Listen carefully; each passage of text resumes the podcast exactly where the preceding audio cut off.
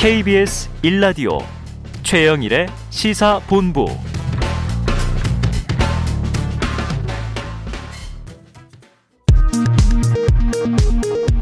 이 시각 라디오 정보센터 뉴스입니다. 손영래 중앙사고수습본부 사회전략반장은 오늘 백브리핑에서 올해 안에 먹는 형태의 코로나19 경구용 치료제를 도입하는 것을 목표로 제약사와 협의하고 있다고 밝혔습니다. 민주당 이재명 대선 후보가 김종인 전 국민의힘 비상대책위원장을 개인적으로는 존경하고 잘 모시고 싶은 분이라고 밝혔습니다. 하지만 도움을 요청할 의향이 있느냐는 질문에는 지금 상태에서 예의에 어긋나는 것 같다고 선을 그었습니다.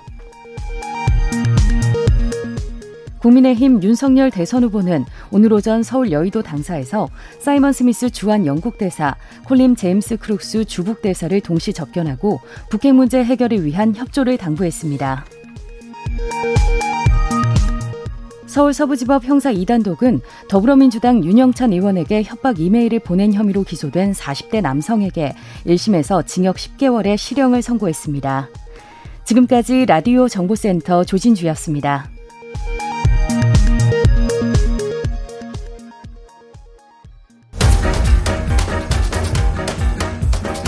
최영일의 시사본부 10분 인터뷰. 네. 핵심적인 이슈를 짚어드리는 10분 인터뷰 시간입니다. 윤석열 후보의 청년 지지자들이요. 불통을 공론화하면서 이재명 후보 지지를 선언한 일이 있었습니다. 이 기자회견을 마련한 장경태 의원, 더불어민주당 혁신위원장이자 선대위 청년 공동 본부장을 맡고 있는데요. 자세한 이야기를 나눠보겠습니다. 장 의원님, 안녕하세요. 네, 안녕하세요. 장룡태입니다. 예, 이 기자회견 어떻게 이루어진 겁니까? 네, 이 윤석열 후보를 지지했던 20대 청년 지지자 모임입니다. 공정의 목소리라고 하는데요. 음. 이 경선 이후에 이후에 이제 여러 가지 이 윤석열 후보의 행보나 선대위 구성 과정에서 대단히 큰 실망을 하게 되었고요. 네. 20대 청년들의 이 여러 가지 아이디어를 도용한다든지 어. 항의하는 논의 구조도 폐쇄한다든지 음. 또 심지어 이제 이준석 당 대표를 이 패싱하는 모습들을 보이면서 네.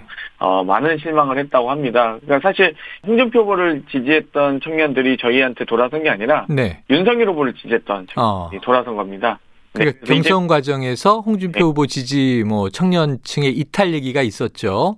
그런데 네. 윤 후보의 지지자들이었다. 네, 맞습니다. 네. 자, 그러면은 아무래도 그 이 지지 철회의 이유 지금 크게는 말씀해 주셨는데 이준석 대표에 대한 패싱 논란이 좀 직접적인 영향을 줬을까요? 사실 이 이준석 대표 패싱은 그저께부터 이, 이 시작된 얘기고요. 네. 이준석 대표가 이제 소위 자맹을 하는 음. 정은 그저께고요.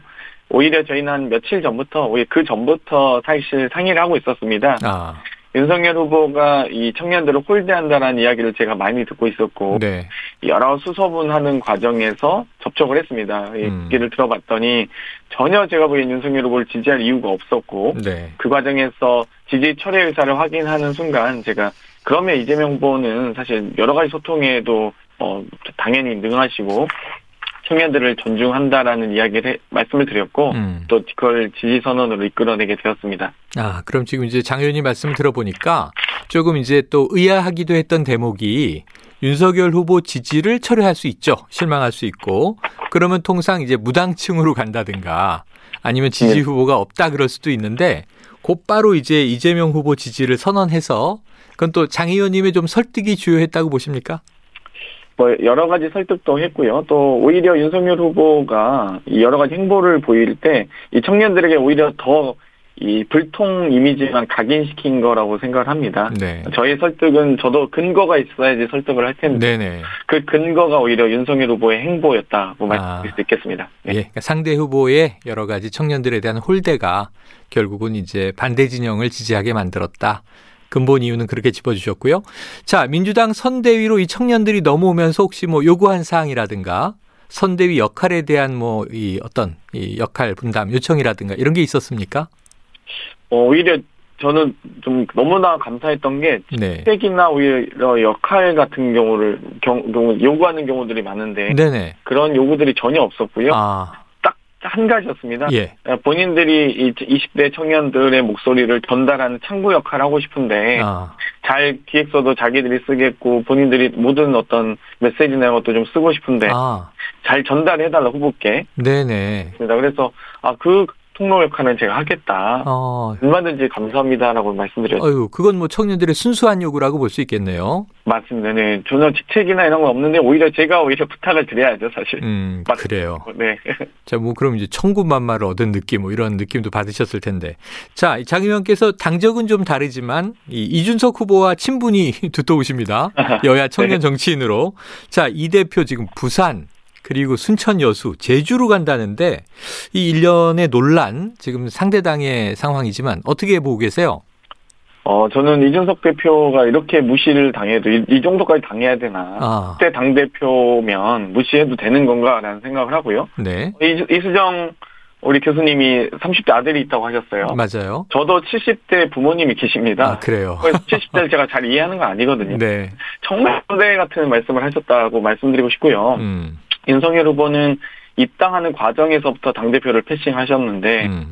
보통 이 선대위 구성 과정에서도 경선 후보 간에 상의를 하고 선대위를 구성하는데 홍준표 뭐 유승민 후보 다 패싱하셨죠. 네. 또이 총괄 선대위원장을 모시겠다고 하는 분이 그 밑에 조직은 뭐 김병준, 김한길 등을 모신다고 하면 네. 김종인 대표까지 패싱하다. 아. 또 뭐 사무총장도 권선동 의원 하면서 뭐 당대표 호소합의로 만들었는데 이준석 대표 입장에서는 할 일도 없는데 사실 돌아다닐 수밖에 없죠. 네. 여건 근데 그 메시지가 더 가관입니다. 김기현 원내대표는 백불 보니까 아. 어뭐 헤매고 있던 네네 과음해서 맞나 보지 음. 뭐 이렇게 표현한다든지 음. 또 예를 들면 김병준 뭐 장재원 등 의원님 등은 뭐이 당대표 그게 할 짓이냐? 약간 이런 아, 식의 표현들을 하시더라고요. 그래서 음. 야, 무시를 당해도 이 정도까지 당하는구나. 정말, 뭐, 제가 친분 이런 걸 떠나서, 네. 이, 이, 당과 정치 성향을 떠나서, 네. 저희 송영길 상임선대위원장님을 홍보본부장까지 경임시키면, 네. 그게 가당치나 하겠습니까? 아, 그래요. 참, 안타깝습니다. 안타깝다. 너무 홀대당했다. 지금 이준석 대표에게 좀 감정이입을 하셨는데. 오, 네, 오히려 제, 네. 이준석 대표가 저를 영입하고 싶다고 하셨는데 아. 제가 이준석 대표를 민주당으로 영, 입 아, 싶은 마음입니다. 공개 제안이십니까? 아, 예. 그렇습니다. 자, 그런데 거기에 지금 잠깐 말씀하신 게 김종인 지금 총괄 선대위원장으로 모시려던 분까지도 패싱당했다고 표현하셨어요. 네. 어제 마침 박용진 민주당 의원 출판 기념회 이 김종인 전 비대위원장이 모습을 나타냈는데 어, 공식적으로 박 의원이 국민의힘으로 안 가셨으면 좋겠다 이렇게 얘기하셨단 말이에요. 그럼 지금 이준석 대표 영입 제안뿐만 아니라 혹시 김종인 전 비대위원장, 민주당 비대위원장도 역임을 하셨는데 민주당 영입 가능성 있습니까? 일단 박영진 의원님은 이 김종인 2016년 비대위원장 시절에 네. 어 그때 비서실장을 하셨고 아, 아마 그 인연으로 참석하신 것 같은데요. 음. 저는 김종인 대표께서도 아마 윤석열 후보를 겪은 과정에서 충분히 이 국민의힘을 지지할 수 없다는 판단을 하셨으리라 봅니다. 네. 아, 그게 이제 지지 철회가 결국 지지 선언으로 이어지기까지 조금 일정한 시간이 필요하다고 보는데요. 네. 어, 저희 20대 청년들도 마찬가지였습니다. 지지 철회 의사는 확고했는데 음. 이 부분을 또 지지 선언으로 이어지기까지 많은 설득과 노력이 필요했습니다. 그렇기 때문에 네. 20대 청년과 마찬가지로 김종인 전 대표 또한 지지 철회 의사는 저는 확인됐다고 보고요. 이 부분을 이제 이재명 후보에 대한 지지 선언으로 많은 또 정성과 노력을 했으면 음, 좋겠습니다. 음, 알겠습니다. 봅니다. 네. 예. 자, 이 인재 영입 1호 조동현 서경대 군사학과 조교수 처음에 상당히 어 참신한 인물이다 했는데 느닷없이 사생활 논란이 벌어졌어요. 특히 2030 민심에는 어떤 영향이 있겠습니까? 어, 2030에겐 영향은 저는 없다고 보고. 없다. 어, 뭐 요즘 저희 세대 같은 경우는 사실 뭐 이혼이 네. 뭐 흠이나 네네. 예, 문제라고 보는 세대는 아니거든요. 뭐 오히려 저는 이분이 뭐뭐 뭐 이혼을 했다고 해서 어, 여러 가지 자신의 꿈을 펼칠 수 있는 제약이 생겼다고 생각하지 않으셨으면 좋겠고요. 음. 어, 더 당당하게 본인의 꿈과 도전을 어, 보여주셨으면 좋겠습니다. 네, 오늘 또 저희 KBS 최강 시사의 인터뷰 나와서 허심탄회한 얘기를 또 털어놓기도 했습니다. 네. 자, 그럼 거치 논란은 의미 없다 이렇게 보십니까? 어, 네, 당연하죠. 네. 네. 자, 그런데 김병준 국민의힘 상임선대위원장이 이 조동현 이제 신임 공동상임 선대위원장에 대해서 전투복을 입은 예쁜 브로치 이 비유가 좀 논란이었는데 어떻게 들으셨습니까? 아, 정말 이 여성을 하나의 악세사리로 생각하는구나. 아직도 그런 마인드를 가지고 어, 정말 정치권에 있다는 것 자체가 부끄럽고요. 정치인 후배로서도 부끄럽고요. 음. 어, 김병준 비대위원장, 뭐, 지금 이제 공동, 뭐, 상임선대위원장의 이 마인드로 2022년 대한민국을 설계할 수 있을까? 과연 국민들께서 그 부분을 납득하실까? 이런 생각이 들고요. 네. 오히려 조동현 상임선대위원장 같은 경우는 제가 육사 그 동기한테도 물어봤습니다. 네네. 뭐 엄청 뭐 같이 이 이라크에도 같이 파병했고 너무나 열심히 군 복무 생활했다라는 제가 증언을 들었습니다. 그래요. 자 그런데 이제 이 김명준 위원장은 나 페미니스트다 이렇게 얘기하면서 남성도 액세서리 한다 이런 해명을 했거든요. 해명은 어때요? 정말 꼰대 같은 소리라고 보고요. 그러니까 네. 마찬가지입니다. 아. 그러니까 70대 부모님이 계시다고 해서 어 70대를 잘 이해하는 거 아니거든요. 네. 본인도 알겠습니다. 남성이면 남성이 여성을 이해할 수는 있으나 여성들의 인권과 권리 그리고 사회적 차별과 혐오에 대한 네. 이해할 수 없습니다. 네. 아, 알겠습니다. 자 이게 뭐 묻고 싶은 게 너무 많은데 시간이 다 돼서 끝으로 한 가지만 여쭤볼게요. 자 이재명 후보 오늘 기본소득에 대해서도 국민들이 반대하면 추진 않겠다. 지금 이 재난지원금 추가 지급이라든가 또는 이제 이 저 국토 보유세 문제라든가 철회 내지 유보로 들리는 얘기를 최근에 많이 물러서고 있어요. 기본소득은 올해 이재명 후보의 트레이드 마크였는데 추진 않겠다. 자, 어제 국민의힘 이현주 전 의원이 이 저희 시사본부에 출연해서 2030 세대가 기본소득에 호의적이지 않다. 이렇게 또 이 의견을 제시했습니다. 어떻게 보세요?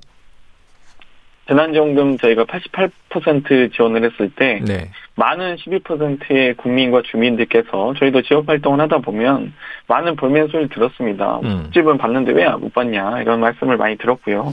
저는 이 정치인의 반성과 성찰 정말 어렵지만 음. 중요하다고 생각을 합니다. 네. 제가 최소한 개한테 사과해서는 안 되는 아. 그런 국민들의 의식 수준이 매우 높다고 보고 네.